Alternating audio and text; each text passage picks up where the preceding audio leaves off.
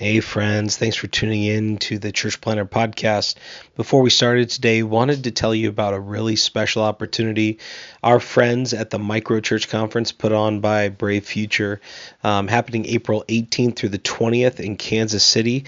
This is for all of you who are wondering what is a new kind of paradigm for missional church planting and church multiplication through smaller expressions of church, what they call rediscovering the smaller way. It's happening April 18th through the 20th. Kansas City is being hosted by Kansas City Underground. Going to be a great weekend, and they've given us four free registrations to give away. Normally the price is ninety dollars, but we will get you into the conference for free. We have four of those. What you can do to enter is go on our Instagram at Church Planter Podcast and there you'll find um, a, a, DM button. Click that DM button, send us a DM with your email on it, and your name and where you serve. So you email name where you serve, and you'll be entered to win one of four micro church conference registrations. You just get yourself to Kansas City, and uh, you can be there and learn a ton from our friends at Brave Futures. Hope you enjoy the show today. The illustrious Jabba bids you welcome. I'm going to regret this. I'm Pete Mitchell. He's Peyton Jones. And this is the Church Planter Podcast, brought to you by Church Planter Magazine.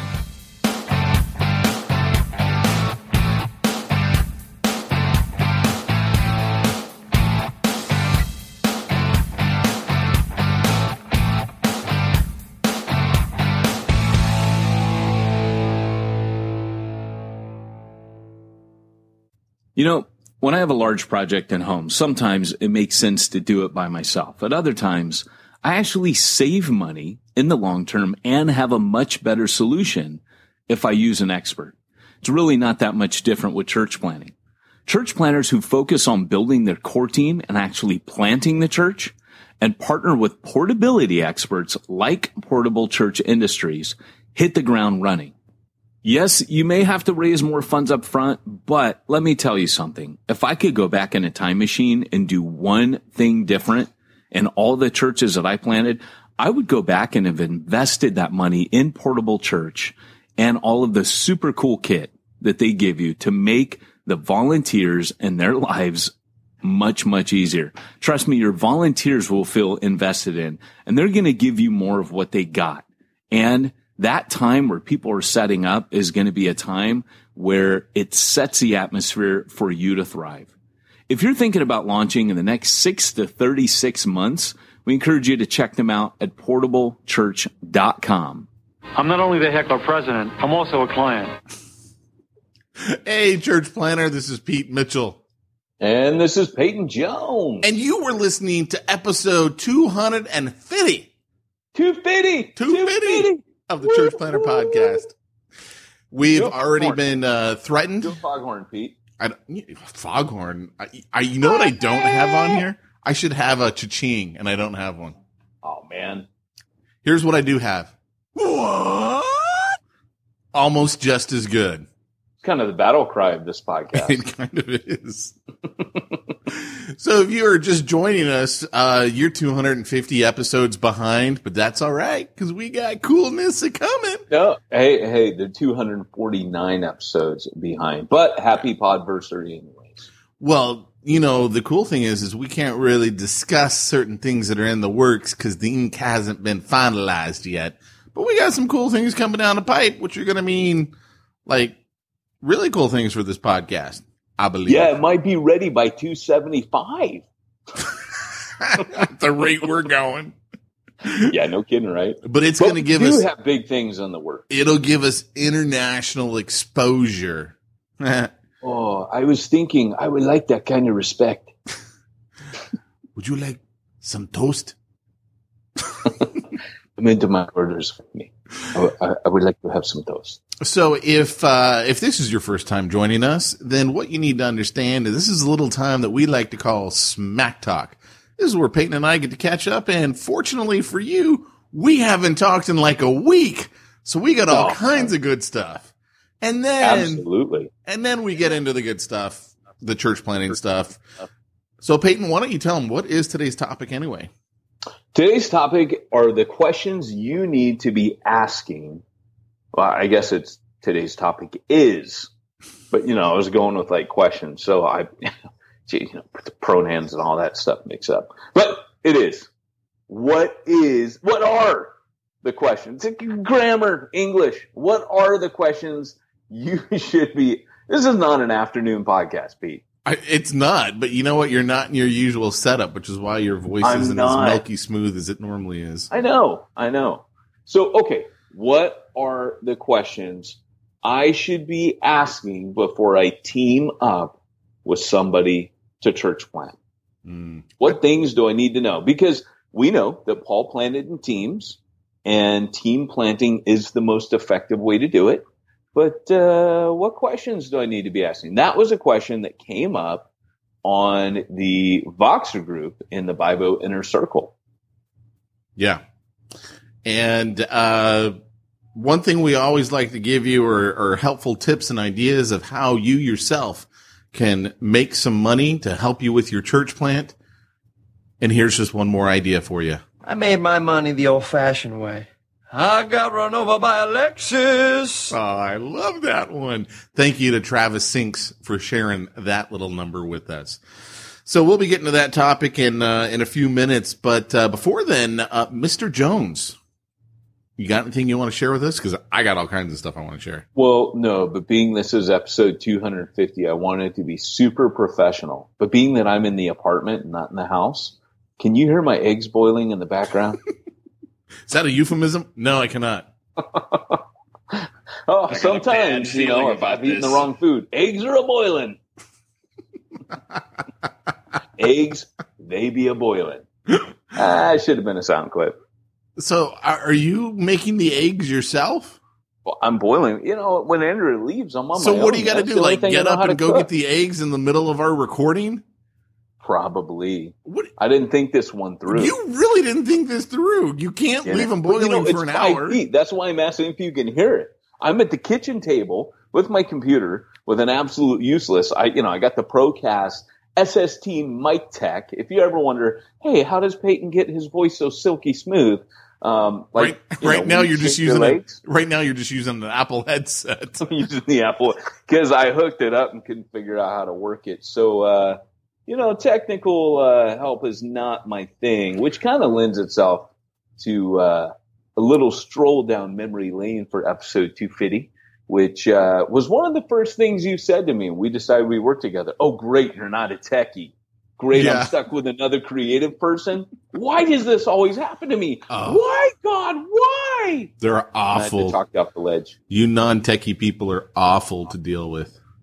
it's it, you know we do things like boil eggs right when we're starting a podcast I know. five feet away from ourselves that's the kind of stuff we do amateurs So, uh, if you've been listening to the if you podcast, knew let us apologize for ourselves again if you've been listening to the podcast, you heard that uh, I had a, a new little toy that was coming in real recently.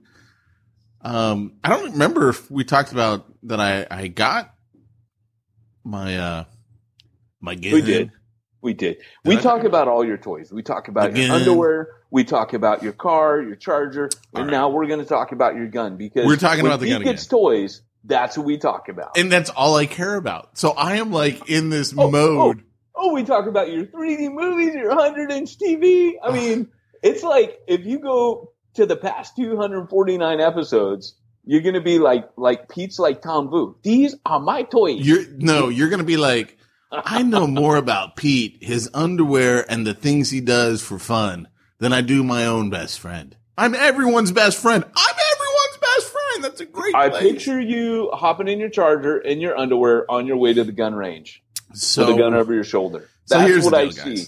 Here's the deal, guys. I uh, I recently bought a, a gun, uh, often referred to as a long gun or a rifle. Uh, some might call it a, a five five six. I should have wore my five five six hat for you. It's it's got five five six. Dude, you're going hardcore into this. yeah, Jamie was like, "Oh, I thought you just bought the hat because you liked it." I'm like, "Uh, no, that's the type of bullets my gun takes. Five five six. Right. So Wow, I wouldn't even know what that means. Like if we walk, you know, as I've you know told to the to the to the podcast audience out here, I'm totally exposed. I'm a sitting duck. Come get me. You know, if you want to take me and take over my my beautiful life, you can. Like you know, you could you can pry it from my cold dead fingers because I have nothing yeah. So the five five six, it's the caliber of of bullet that uh, that the AR fifteen takes, and that's what I got is an AR fifteen, and it is fun. So this last weekend, right? Thanksgiving was last week. Saturday we fly home. We had to come home on Saturday, no lie, because Sunday, Petey was going to the gun show. Pete, you do realize that when Jesus said, "Blessed are the peacemakers," he wasn't talking about a type of firearm, Hey, right? as I like to explain to my pastor yesterday after church, there are people at the gun show that need neighboring. His whole message was on neighboring, and I'm like, I'm gonna go be a neighbor to the people at the gun show. They are neglected people. I neglect them no more. I go to them. I go to their turf. Which, by Hey the man, way, you live really close to Orange County. I would imagine that almost all of those guys were right wing Republican pastors in that in that shooting. they were all pastors. I've been looking on Instagram. I see all these pastors like, "Hey, I'm off shooting guns," and I'm like, "That must be a thing right now." Used to be golf, now it's like the firing range. We see that you you actually bring up a funny point. Okay, I have one of those really highly addictive personalities. Part of the reason, No. no, right? Part of the reason why I've never done golf. There's two main reasons. Number one, it's played outdoors in the sun. I hate the sun. but number two, I was always like, okay, that's not a good sport for me because those guys, they end up buying like every little toy and trinket there is to improve their game by like one stroke. And I'm like, uh, that to me would be like a money black hole.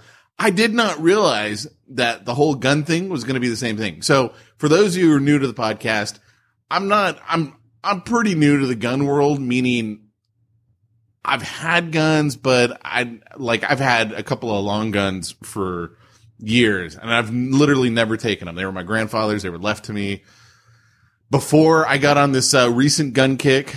Um, the last time I went to the gun range, I was 14. Wow. I know. So it's been a while, right? So I don't consider myself a gun nut, but I am rapidly becoming one as I have Okay. discovered. So if there was a place where you could go and pretend to be a ninja, like throw knives. Oh, I and, found it. And throwing. What? Oh yeah. Why aren't we? Why aren't we going there? Like I'll come down. Like like no joke. Well, within the next. there's week. a, uh, uh, there's a place in between. I, I know this because of the gun show. I was, I was talking to one of, dude. I was talking to one of the people who has a booth there. And cause I'm all about the training because I don't, I, I didn't grow up with guns. So I'm like, dude, I want to take every course there is, even Oh, the oh, remedial oh, ones. oh. Wait, let me just say this, guys. If you're listening, you're new here. Um, hi, I'm new here. Um, listen, uh, I told him smack talk. This is yeah, we talk. did say the topic, but Smack Talk. I don't. I don't think we really said that Smack Talk. We screw around for a bit. I don't care. So they is what we're they doing. can figure it out. And if they leave us, they were never meant to be with us. Yeah, Our 250 yeah. See, strong. see this attitude that Pete has now. He's packing heat. I don't. I don't care. I don't care about them. The You problem is- with me. the problem is I always I'm had that attitude. I just had no way to back it up. That was my problem. Back off, man. What's that? I always had that attitude. I just had no way to back did. it up. You did, but I, I, I still got to take it out of you, man. No, there's a place in between Vegas and Pahrump where it's like their their facility is better than uh, the military's facility, and they got classes for everything. I mean, knife throwing, eh, you name it, they got it. And the lady's But I like, have to go to a place called Pahrump. No, it's halfway in between. No, Oh, it's too far away, and that's what I told her. I'm like, oh, look, I can't go there. I go, Dude, I got, start one. I go, I got two kids and a wife. I mean, and and she goes, how old are the kids? I go, Rad. six and two. She goes, we've got classes starting at five, and I'm like, oh, oh my gosh, gosh. there's no, like Luke. Could you imagine Luke with a gun? That's just bad news. Do you, do you like do you use like a German word like my my, my friend used to have like like you know dog. Dobermans and if you use this German word you know it attacks can you do that with your kids it's, it's like the Manchurian candidate for toddlers That'd be awesome. oh my gosh dude so seriously though why do they not you know how much money you would make if you're like ninja school and Oh, you no, like they have it. They have all that stuff. what, what, uh, like, but in Pahrump or halfway. Yeah, well, that's the problem because, like, I was talking to this one gunsmith there, and he's like, "Yeah, I'm a gunsmith." I go, oh, "Yeah, where are you located?" Because I'm thinking I got these long guns that I want to take to a gunsmith before I go out and fire them. And uh, and he goes, "I'm out in Riverside," and he goes, "And if you come out to Riverside, you better bring a gun with you." I kid you not. What? I kid you not, man. He was just like, "Don't come out to Riverside unless you got a gun." That's hilarious, man. I'm telling you, the gun people at the gun show, they are my people. I, I fit Yeah. in there. They're all walking around though, like with this fantasy that they're going to get jumped and in. But I got my No, my lucky no, sidearm. they're not walking around worried about it. I'll tell you that. They all the packing, packing. There's so many guns there. They Packing. were worried about it, which is why they started. I'm just saying it was so. They're a paranoid bunch. You got to admit, they are a paranoid bunch of people, and it is so easy to get sucked into that paranoia. I don't know that they're paranoid because I don't think that there's anything to be paranoid about, and yet at the same time, people are really out to get them. So it's not really paranoia. It's just Hey, you always make fun of me when I'm paranoid. it's just being people are out to properly get me. properly prepped. That's all they are. Properly ah. prepped. They are they are ready for anything that should come to look. I've been buying all kinds of gizmos and gadgets to put on my gun. Like I'm like, ooh, flashlight. I can stick a flashlight. Like, why do I need a flashlight on my gun? You guys gun? are going to hear that that Peyton Jones got shot accidentally by Pete Mitchell because I went over to his house and we were messing around just like two teenage kids. it won't be accidental. you can you can take all the you guys heard it here. Peyton's, uh, Pete's going to take all the proceeds from Church Planter podcast. That's his secret. Oh my gosh, dude. I was I was like, so I'm going shooting tomorrow with uh, Jimbo. nice. Yeah, we're gonna do a podcast at the gun range. See, this is what's going to happen now, though. Now that you have guns and I don't, it's like you're going to get new best friends. Oh, totally. Oh, yeah, I'm I'm already on my way. See, we just had the podcast before, but now it's like there's like this other woman, and Oh, yeah. and she shoots five five six bullets, Ooh, that's hot. and I, I can't I can't compete with her. You really can't. Nope. No, Nope. No. No. I was actually. I'm I'm at the gun show and I'm like. First of all, uh, you know it's bad when you go to the bank and just take out a bunch of cash because you don't want the government knowing what you're buying. so like it's all cash transactions. I'm like, I, I was ready, man. I was, I was going to get what's called an 80%, man. I'm like looking at everything. I'm like, oh, should I get myself a 308?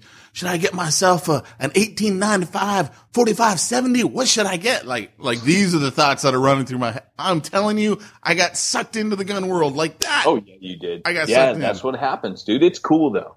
Like in in all honesty, like for me, the the, the thought. I was raised in a military family, like three generations back. My brother just retired from combat infantry.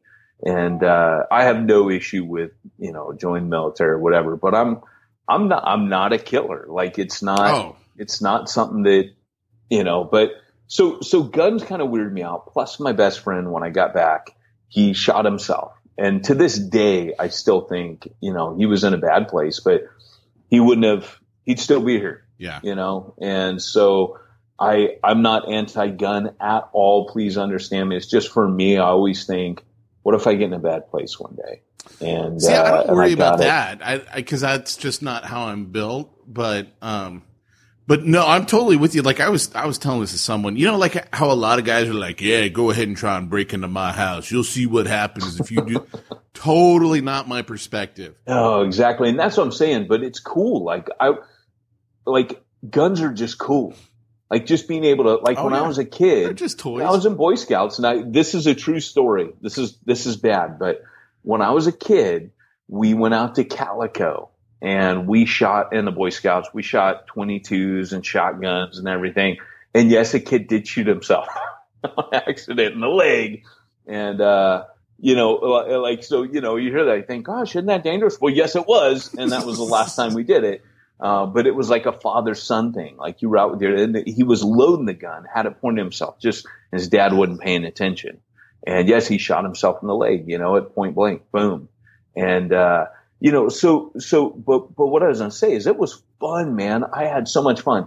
And then over the years, I'll go out with my buddies sometimes, you know, particularly when I was a missionary. I come back and I had a buddy. He uh, he's what I call my most macho friend. You'll be glad to know, Pete. He also was a ginger. You might know him, Keith. Do you know Keith over yeah, at Refuge yeah. Nathan? All of us gingers know each other. Yeah, that's how well, it works. It's you know, it's like it's like when people in VWs wave to each other on the freeway.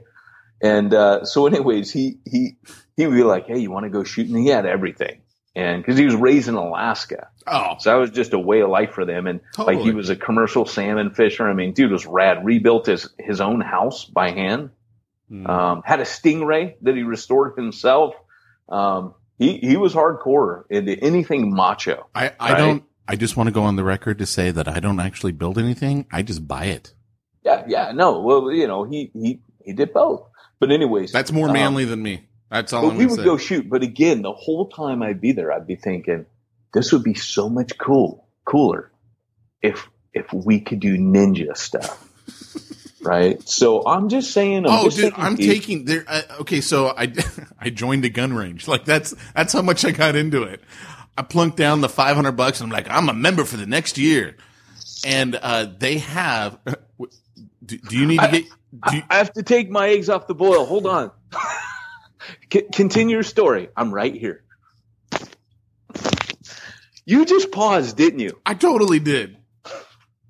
I totally. I- you know it was coming. I was just waiting for you to talk. I got a story to tell you. It is not for the listeners alone. Yeah, all right, all right. I, I would have figured it out. I would have picked up the context. I, Go ahead. No, no, I don't remember what I was going to say. I was trying to see if Oh. the cord would stretch that five feet, but no, it only stretches about two. No, so I um I joined a, a gun range and they've got uh, three two day classes for your AR-15, right? Because the AR-15 is such a popular rifle. I mean, it is incredibly popular. And and I'm like, okay, I I gotta because I don't know enough. Like, I want all of the classes. I want the remedial classes. I want the here's how you field strip your weapon. Here's how you clean it. I want all of them because I don't know enough you know, my, my dad who grew up with guns married a woman who was like anti-gun. And Yeah. so that makes him anti-gun. Well, not, he's not anti-gun, but you know, like I said, 14 was the last time I went shooting. I was 14 years old. So, um, and before that, I don't think I probably ever went.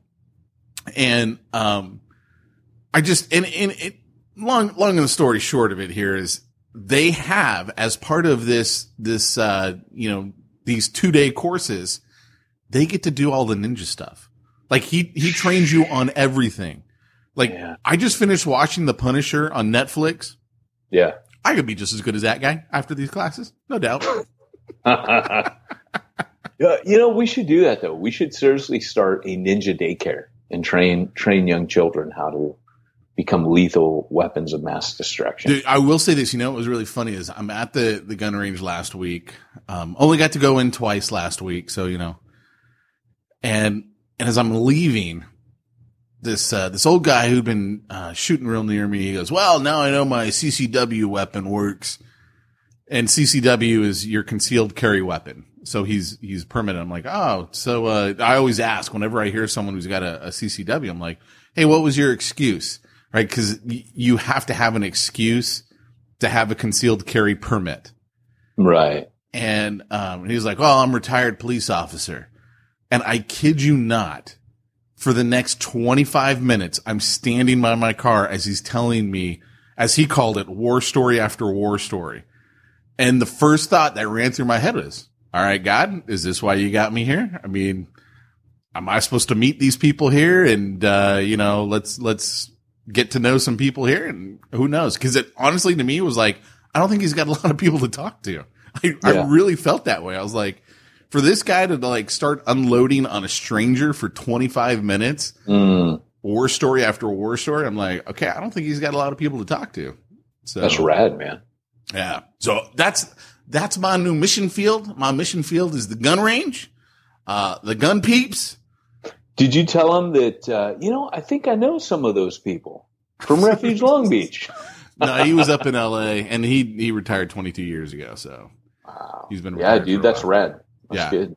Yeah. So I mean, it was uh, it's been fun, man. It's it's I'm I'm chomping at the bit to go tomorrow. I got like I got my Amazon shopping cart filled with all these gun supplies. And I will say this: when you're carrying a thousand rounds of five five six out of the gun show, that thing is so stinking heavy. It it has to be like I don't know, fifty pounds or something. Wow. And it's like, no, it can't be 50 pounds, but it's like, you know how it's at the uh, Orange County Fairgrounds. So you know how big that is. Wow. And you're like carrying that all the way back What to your was the car. coolest thing that you saw there? Other than the ninja stuff. Like what was the thing you're like like did you see like did anyone was anyone shooting like crossbows or Yeah, they had crossbows there. Yeah. that's just cool Yeah, stuff. see, crossbows, I, I'm not into the crossbows. Yeah. I'm- I'm See, now I'd be into that. I'd be into a crossbow. Well, I, what what was cool for me is I did find a uh, a gun dealer. His name is Ed. Uh, he's in the city of Orange, and I really like this guy. And I think he's going to be my gun dealer. I think I'm going to be able to develop a relationship with my gun dealer. It's like eHarmony for people who shoot people. Oh, Dude, one, I, I will say this: the guys who are in the Bivo Inner Circle are going to hear some great information on uh, sales and marketing because that's how that's the lens at which I look through the world: sales and Right. marketing. And uh, and so I had some. I, I had to record an audio that's going on on this next month's uh, Bivo Inner Circle hard drive that that we ship out to everyone who's in the Bivo Inner Circle, which you can find all about at BivoInnerCircle.com. And um, and every single person that I talked to there was a horrid salesman. Just did not know how to close a sale. I literally came there with a pocket full of cash looking to buy more guns. And none of them could take me down. They just didn't know how. Oh, by the way, What- like give me give me what they did. Well, they they first of all, I'm offering up buying question after buying question, and never did they go. Uh, so this makes sense to me. Would it make sense to you? Nothing. Nothing like the transition to go from you've been asking me buying questions to give me your money, and I'm like, seriously, I'm not gonna just like give you guys my money when you're not even working for it. And I was giving them all kinds of marketing ideas because I'm like, why don't you guys do this? Why don't you guys do that? And this one guy, anyway, it'll be on the hard drive for everybody who who gets that in the Bivo inner circle. Great ideas that they can take and implement and uh, in their businesses and the businesses of their clients. Find all about it at BivoInnerCircle.com. So anyway, that's that's what I wanted to share. It was my my uh my gun stories. It's we fun. should probably get into our topic, which Are you I have a commercial. are, are you trying to say Let's get down to the nitty gritty. Pretty much. But before we do that, let me tell you uh, a, a word from another sponsor, which, by the way, you can find at corporateboxoffice.com forward slash theater dash church. and theater is spelled R E. Uh, it's spelled T H E A T R E. So that is corporateboxoffice.com, theater, R E, dash church. So here's the deal. Talking with uh, church planners, they're always looking for a place to meet. Now, you can meet in a school, you can meet in a community center, or you can meet in a place where people already traffic. So, um, Regal Corporate Box Office uh, reaches out to church planners. They have a staff of four uh, church planners, actually, uh, or previous church planners who were are able to help you out. They know exactly what you're dealing with, and they want to help you get started using the church space on a Sunday morning when they're not showing films, and that way you get a very natural transition, even for your own people who are like, hey, I might, I might uh, even be able to to meet some friends here and say, hey, why don't we meet for church beforehand? So again, that was corporateboxoffice.com forward slash theater. That's spelled T H E A T R E dash church. Love it. I love it. Uh, Doc, can you kick us off? Great Scott! It's time for this week's topic. Hmm. Indeed, it is. So uh, the question is, um, you know, hey, how, what conversations should I have? So let's let's tell a little story. Um, guy says, hey, you know, um, I've been talking with this guy. He's pretty cool. He and I share the same vision for the city. Want to reach a church, and um, he said, hey, why don't you come along and uh, help me with this church plant? And a lot of times. We'll get church planners where they get cold feet or they think, I don't really have the goods to plant and uh, they'll team up with somebody who, you know, might just be better at faking that they're ready to do it than they actually are. I'll, I'll, I'll tell you up front, just straight up, nobody's ready ever to plant a church. It's like saying you're ready to have another kid or ready to be a parent or ready to get married. You're never really ready for that. There's, it's all of the unknowns and the, the twists and turns and the fears. And I, I, I'm, you know, I don't, I don't got this, never done this before. So a lot of times what people do, um, kind of like in the same way that they break off the engagement or, you know, they, they freak out right before they're going to have a kid and, you know, suddenly get a mohawk or buy a motorcycle or whatever it is.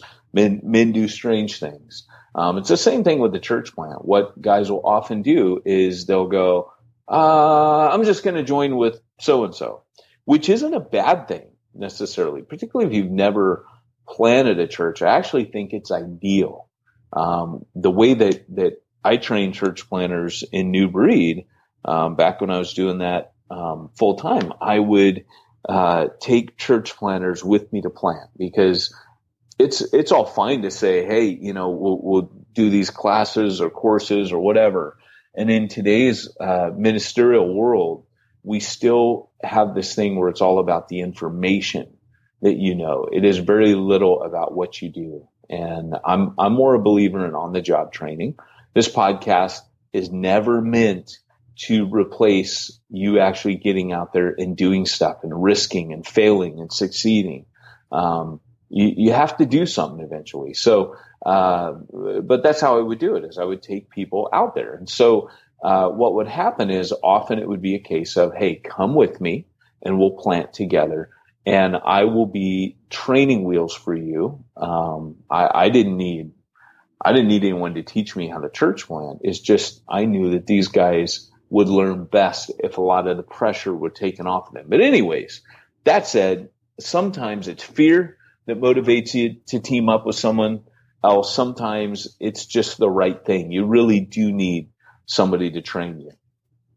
So when I look at the, the New Testament, you see Paul training Timothy and the other guys, and he was kind of that to them. He was their training wheels. So, um, and then eventually he could send them off to ride the bike.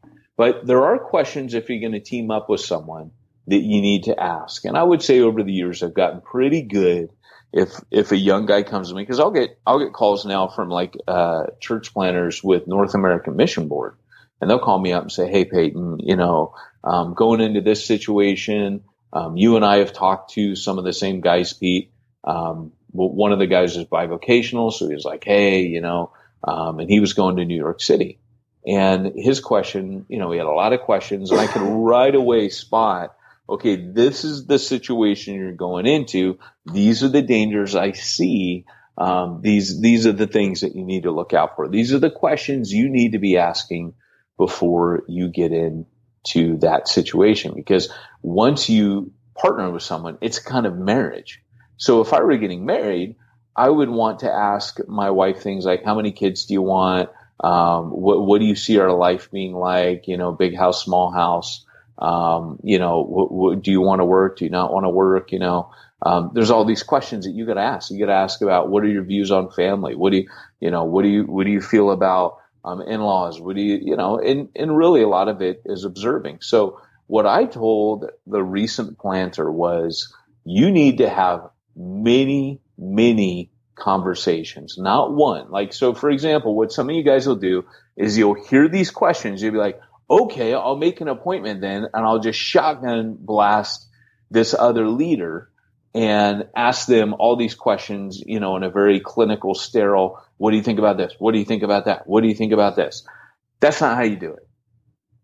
In order to get to the bottom of these questions, you need to spend time. So what I told the planter was you need lots and lots of dinners, lots of evenings with you and your spouse and the other leader and their spouse.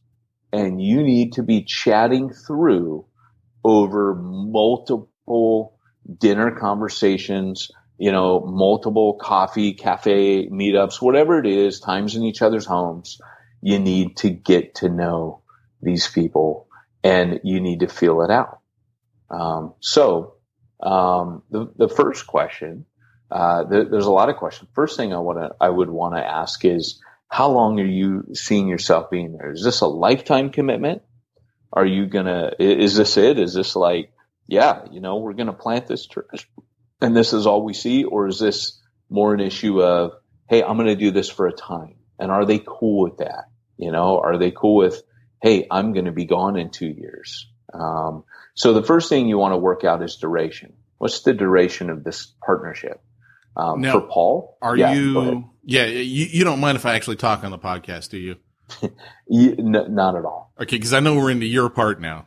Um, We're not talking about guns anymore, but if you think you have something useful to contribute, I don't actually. I'm just teasing. I just wanted to see if you'd let me talk. Go ahead, keep going. no, go for it, man. I'm just, I'm just, you know what it is? I'm looking at the time we have, and I know I only have 30 minutes, but we're good. We're good. I can So- get through this, no problem. So here's my question: When you say what's the duration, are you talking about you, the partner, the Yeah. the team members? Like, No, I'm talking. I'm really talking about like the elders. This is this isn't even a conversation about your core team. This is a conversation about you and another leader. Um, you know, in my model, it's elders, right? Because I see the the five roles in Ephesians four as apostle, prophet, you know, shepherd, evangelist, teacher. I see those those as being elder roles. And so the question for me is, you know, how long will we be serving as a team together, as a, as a team leadership? And um, you know, some some one guy might say, hey, you know, um, I'm I'm only cool if you're in this for the long haul, which is kind of weird.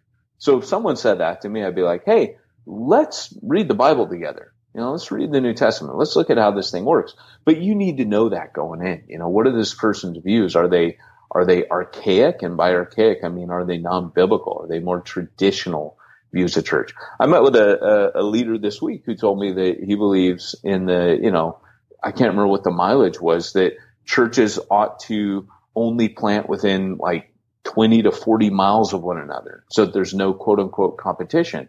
Well, that is so opposite of how I think. I don't care if you're on the next city block and I'm on this one. If I reach everyone on that city block, I'd be happy. And if you reach everyone on your city block, you should be happy, you know, but Right. that's, you know, it's, it's a, it's a perspective. And so what you're really looking for in this is are our perspectives matched? You know, if we're coming at this, um, the uh, Mac Lake, one of my mentors, always says that shared expectations um, el- or uh, shared expectations eliminate shared frustrations. So if we understand the same thing together, we're not going to be frustrated. But if I go into a situation we don't understand what this is we're doing, there's going to be lots of frustration. It's going to build up over time. And you're going to think, man, I wish we had talked this through before we were this far in. hmm. Oh. yeah. So I, I got a little bit of experience here with uh, partnerships, and I don't really know um, how much of this applies because we're talking about church, which is different. I don't care what anyone says; it's totally different, right? Your motivations are different. Everything's different. You're not out for money. At least, let's hope you're not out for money. um, especially if you're church plant where we tell you to church plant. yeah, you shouldn't be at all. Hey, there, there will be no money. there will be no money. So I, I have had several really, really bad partnerships, extremely bad to the point where, um, nowadays I still partner with people, but I go into it with my eyes wide open and a clear written, this is what we're agreeing to. And it doesn't mean that we like sign it or anything. There's no, for most of my partnerships, no like signed agreement uh, though some of them I do. Um, it- but it does mean that it has been put down in an email, sent back and forth, and we're both totally on base. So I'll give you a great example.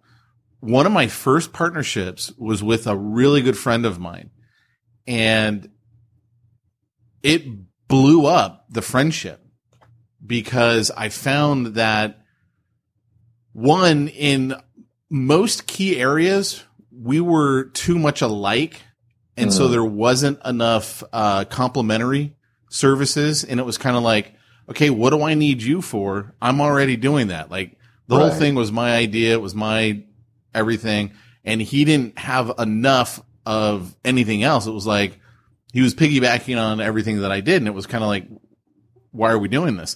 But when, but when we started to butt heads, that was a problem. And it was Right. one of the reasons that to this day, I don't do normal 50 50 partnerships and anything. Um,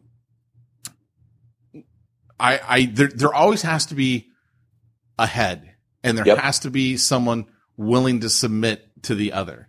Yes. And my ego does not say I've got to be the head. In fact, like the way that you and I did it is it was like, okay, look, we're 50 50. However, if it has anything to do with theology, anything to do with doctrine, anything to do with basically the content side, you're the final voice and I Yeah. have to submit to whatever you want on that. Yeah. If it has to do with the business side, in the end, it'll be my choice if we were to butt heads. And it really makes for like very clear guidelines. Yeah, and every once in a while, we've pulled that card with each we other. have. Yeah, we've pulled it. Every once in a while, it'll be like, uh, hey, you know what? We did agree. I'm the final voice. Okay, you're right. Boom. Yeah. And but it's not like you don't. Oklahoma, Oklahoma. But also, it's not like Our safe word. it's not like you don't listen to the other. Like one of the things that I always try to to get people to understand who are new to business, and this only usually comes up with people who are brand new to business. So I could imagine, like in a church plant, I'm brand new to church planting. Yeah. People who've been in business for a while and had partners, they get it when you're like, okay, who's submitting to who? Because they've been down that road just like I have. Um, but uh, I don't remember where I was going to go with that line. So it doesn't well, you really were matter. you were saying you were saying that your ego does not you know it's why you don't do 50-50. You want to know you know oh, you got to listen to the other guy because the way I look at it, that person has a vested interest in our success. right. So even though I might have the final voice, I need to listen to what that person has to say. They're not going to chop off their own nose just to be like, Hey, I think we should do this. It's like, listen Right. to them and maybe their idea is better than yours or the direction they Yeah. want to go is better than yours. And if it is, have the, the, the humility to go, dude, you're right. I'm going to go in that direction because Yeah. we're, we're trying to get to that end goal, but it, it really, you, I have found that if, excuse me, if you don't go into the relationship with those standards clearly defined, Yes. it is really hard to go back later and go, Hey, look, we, you know, we've been working together for six months now, but I think we need to put in some guidelines here. Now, it's Yeah. not to say that you can't do it. I'm just saying it's kind of difficult because then people start to get hurt because they're like, well, I saw myself as the thing that you see yourself as. And, and it can well, be when when you're talking team leadership, right? Particularly with elders, you're talking about equals, but at the same time, you bring up a point. Um, first thing he says, we're too if we're too similar. So on those elders, the reason for the plurality in the scripture is that you're not meant to all be teachers. So if I go into a team leadership and I can see that there's like four teachers or three teachers, I realize right away it's because they don't understand what le- biblical leadership is. Hmm. They would bypass a prophetic leader or even an apostolic leader because to today's system, which is so far off base from the New Testament, um, the teacher is the pastor. The guy who can preach well becomes the pastor. He becomes the senior leader. But that's not how it's supposed to work. So then when they're looking for leaders, they look for guys who can preach in the pulpit. Where Ephesians blows that right out and says you got apostles, evangelists, these different guys. Now they're going to lead differently. But I don't want guys just like me in the same way that you said you didn't want guys just like you. And then the other part is about the submitting. Um, there is in leadership a mutual submission that goes on. However, someone must always lead the team. right. So you, you have a team, which is a team leadership leading the church together. And you can say, well, Jesus is the senior pastor. Hopefully you are saying that. However, that does not negate the fact that there will be a team leader. So for example, in, in the 12, because you got to back this up with scripture, in the 12, you have the teams, um, you have the team of 12, and then you have Jesus pouring specifically into James, Peter, and John. And Paul, when he comes to Jerusalem, writes in Galatians that I perceive that they were pillars. He lists those three. What did he mean by pillars? He meant that they were leaders, leaders. amongst the team. They were the first among equals. So when you say first among equals, it means that they are the servant leaders of that team. That doesn't mean they're the tiebreaker. It doesn't mean that. It's just someone has to take responsibility for the team itself. And so for me, when I'm planning, normally I'm that, but I quickly phase out of that. So you, you observe that happening.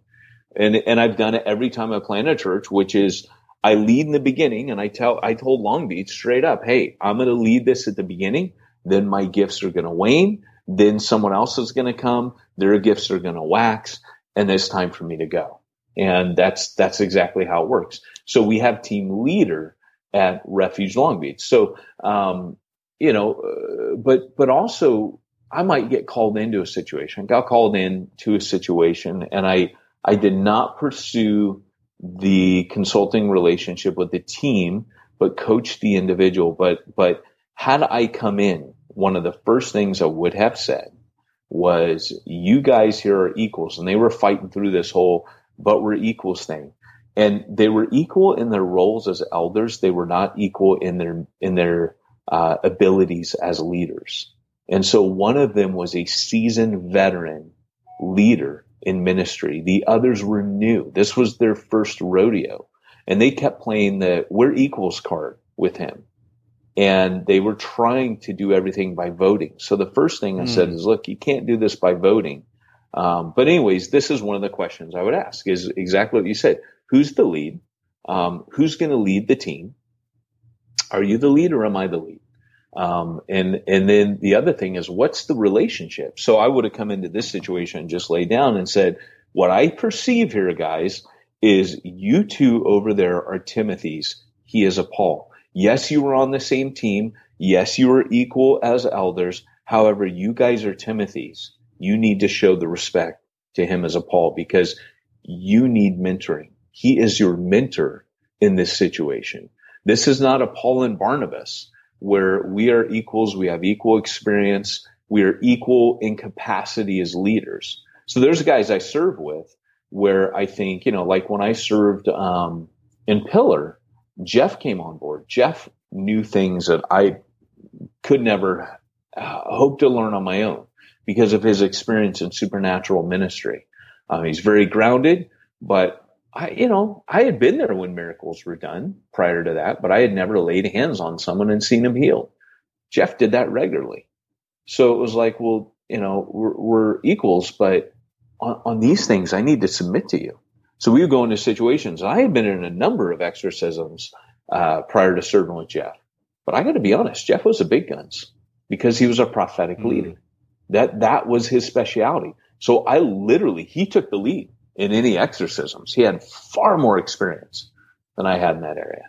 So, um, yeah, I was just going to say too, I, I don't know how this principle could apply, but I'm going to share it. Maybe you can see if there is a, a you know, a, a place for this because it kind of has to do with how you started out the whole conversation of uh, defining what your outlook is as far as time.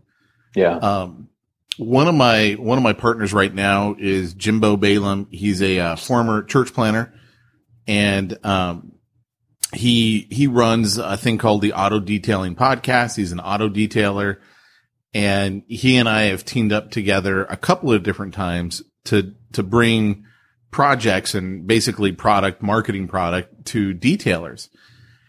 And last year, in May, we were like, Hey, I, I just reached out to him like, Hey, look, man, you've got a podcast. You've got a, a market here. I've got marketing. I can teach these guys how to market their business. Let's put on a live event and we're going to sell a product at it. And, you know, we put together a product and, and we were going to sell it at it. And so because I've got the experience of working with partners, I sent an email. I go, look, this is the way it needs to be. And I go, we can do a 50 50, but just so you know, 5% comes off the top for the merchant account fee. Um, any expenses we got comes out of that. Any expenses you incur, I incur, whatever. If we're going to be spending a bunch of money, we need to like let the other person know this is what we're spending it on. Um, and, but this was kind of the key thing is I said, okay, and this agreement that we're entering into is solely for this one event and product, Mm. we may not like working together. I'm a tough person to work with, and I know I'm a tough person to work with. So, you know, we're gonna we're gonna test the waters with this, but you get to leave with whatever you brought in. I get to leave with whatever I brought in. You know, go on about our merry little ways. We don't owe each other anything going forward, and let's just you know see how this works. And it worked well because he and I didn't have any problems. He basically said the same thing, um, kind of like what you did. And he was like, Hey, look, I want to be the final voice on anything that has to do with detailing because I understand that. And I'm like, dude, that's cool because you're right. I have no clue how to detail a car. I know how Right. to call you up and say, get over here and detail my car. Like that's about all the experience I got in that, right?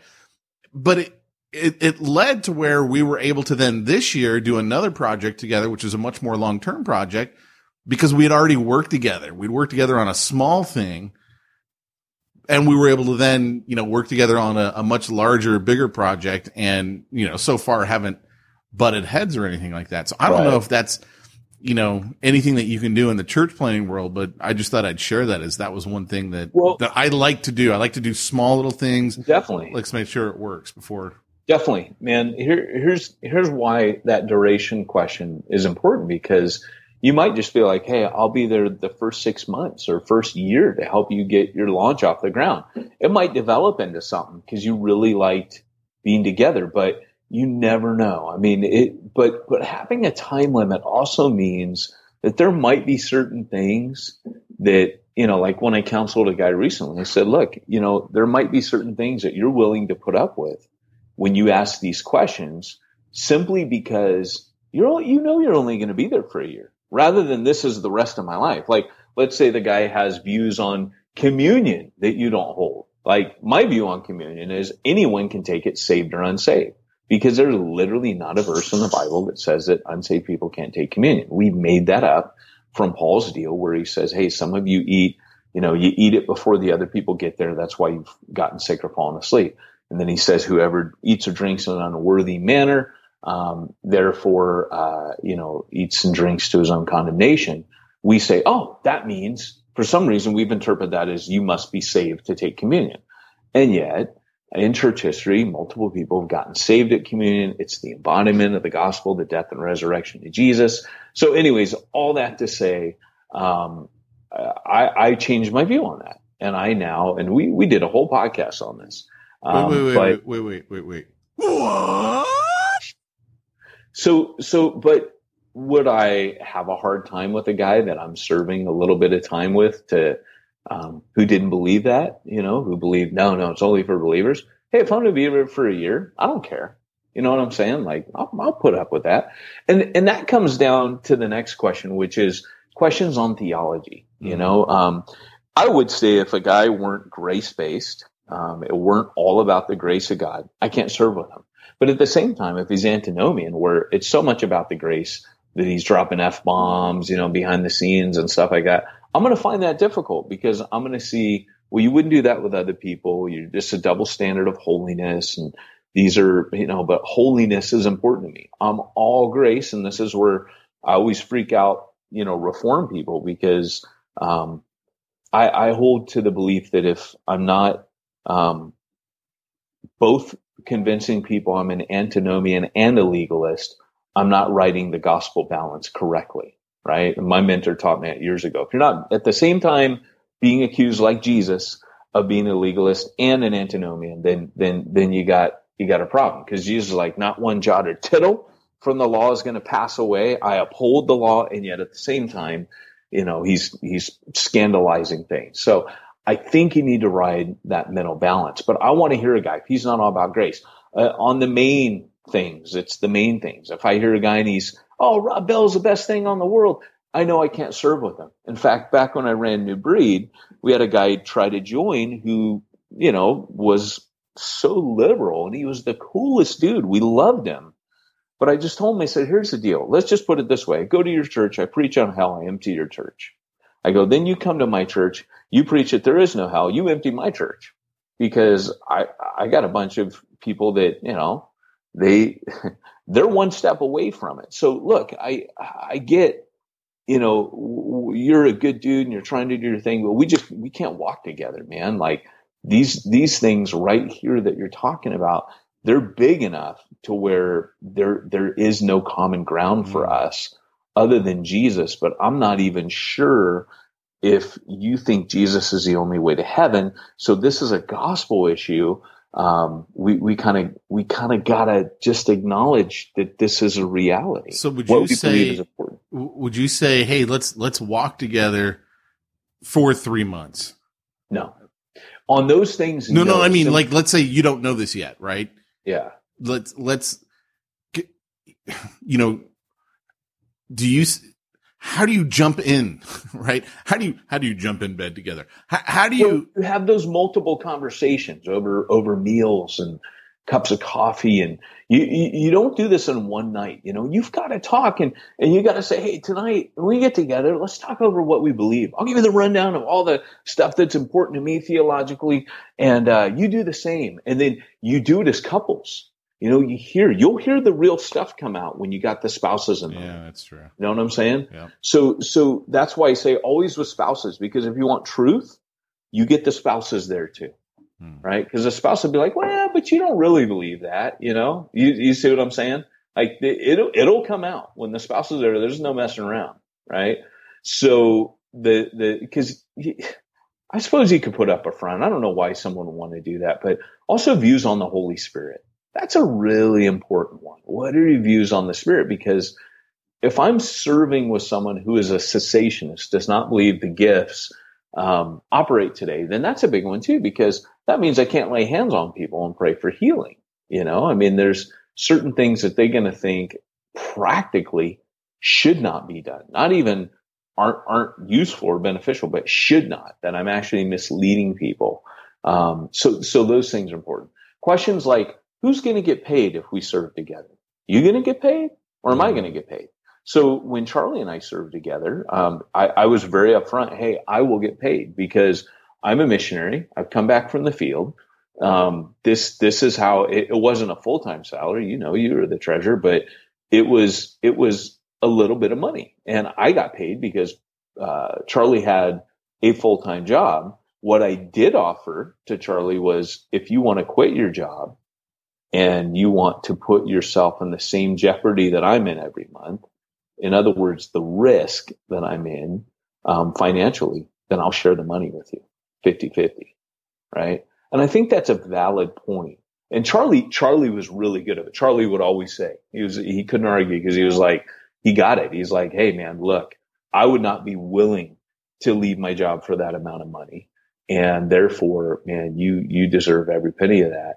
And at a certain point, we did start talking about paying him a little bit, you know, just to, to just out of principle. But in the beginning, we couldn't afford that, you know, so that was, and then by that time he had moved on. And to this day, uh, you know, Charlie has split because both he and his co-planter have full-time jobs, but they split a little bit. They get a little bit each. And those are questions you just have to have. But I think it's fair for the guy who's kind of putting his family and his his his finances on the line for that guy to be the guy that makes some money. And I think you gotta you gotta be able to articulate that that hey, look, you know, I'm earning the right to get paid here because I'm taking peanuts. You know what I'm saying? Right. Yeah.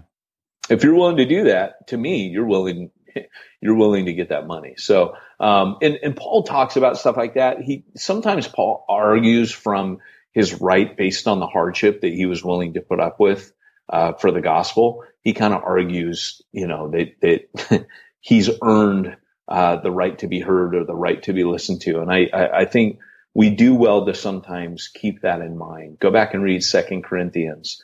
Um, that was the that was the the book of the Bible that kind of helped me understand that.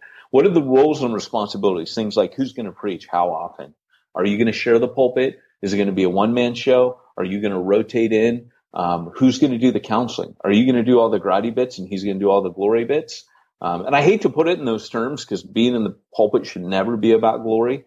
But if a guy's like, you do all the grady bits and I'm going to be in the pulpit, it is all about glory, right? It, it is that that's a good indicator that, okay, this guy wants all the limelight. He does, he doesn't actually want to do the serving.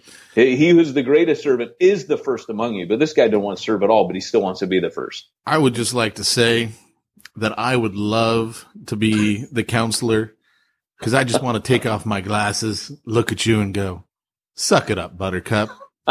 Pete had his glasses on today, and he was doing the funniest stuff. But you know, you can do the Bob Newhart counseling. Have you seen that that skit on Saturday Night Live? The one where he Stop goes, it. "Stop it." Just stop it. uh, uh, I can guarantee you it, it won't take us more than five minutes, and it's just five dollars. Uh, okay, I think I can afford that. Here you go. Uh, yeah, uh, all that stuff. Stop it. that was such a great. Stop skit. it right now. What? What? See, I said I, stop I- it. I cannot tell you how many times people have come into this room and they've sat right there. I've given that advice, and they say that exact same thing as you. What do you mean by that? Um, what part of "stop it" do you not understand? I love it, man. So yeah, so you know, these are all questions. Who's going to do the visiting? Um, on and on and on. You got to talk about childcare, protecting kids. I mean, the list goes on. You know, financial integrity, but you have to you have to come up with a list. But like I said, you do it in bite-sized chunks. And we're out of time, but you literally have to put these things off on multiple meetings. You can't hit this all on one night. But plus, you're building a relationship. If you're going to serve with this person, it's not a hardship to stretch it out, you know, over a few months, having really get to know yous, and you know, you'll pick up on the things. That's why Paul said, you know, some men's sins go clearly before them, other men's sins, you know, they they, they trail behind, and so it takes time. I, I find, honestly, like if there's character flaws that aren't evident at first, they're going to come out within six months. Six months is a really good uh, kind of touch point for, like you said, like when you jump in, how do you know? So putting a limit on it, you know, like maybe a year, it might be that something gets raised in the guy's marriage or whatever. And you're like, Hey, um, these things, we need to talk about this. And that might be healing for that leader because maybe that leader's never been in a relationship of accountability before. And that's going to be really helpful. And I've seen that work really, really well in um, some of the guys in New Breed where they're on team leaderships. And that's exactly what happens. But at the same, same time, if, if, uh, well, I don't remember what I was going to say from there and it's time to end anyway. So, um, so, hey, uh, Pete, um, if, if, if you're doing all these things and you're working out your roles and responsibilities, um, obviously you can't do the finances and do all the visiting and do all the preaching, right? Well, besides the fact that you don't want me anywhere touching your finances on any level whatsoever, for fear that Why would that be, Pete? for fear that your merchant account might be turned off because of a smart aleck comment you make. Um, When your account representative was copied on the email, you mean? I'm just saying you don't want me anywhere involved with your finances. I think that's a. I think you should not be including Pete Mitchell in on emails that have nothing to do with him. That's now a new rule at Refuge Long Beach, just so you know. Hey, that'll be the last time they make that mistake. But for everyone else, there's simplifiedchurch.com.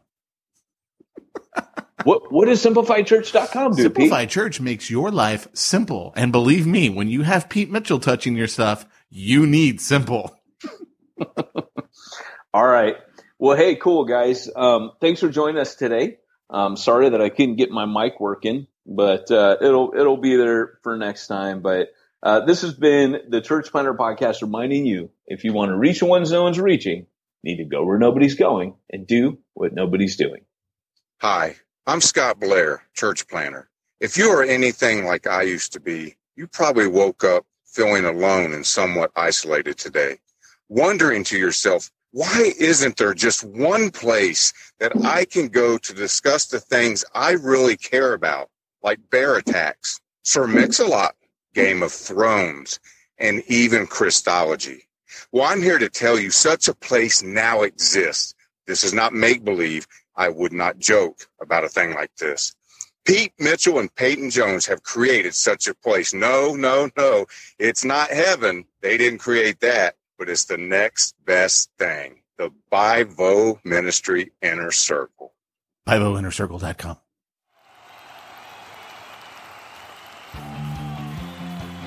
Thanks for joining us for another weekly episode of the Church Planter Podcast with Pete Mitchell and Peyton Jones. We'd love to hear your comments on this episode of the Church Planter Podcast. Visit us online and let us know what you thought at churchplanterpodcast.com. If you subscribe to us via iTunes and have enjoyed the podcast, leave us a positive review. The more positive reviews we receive in iTunes, the more iTunes will promote us to other church planters who would benefit from this show.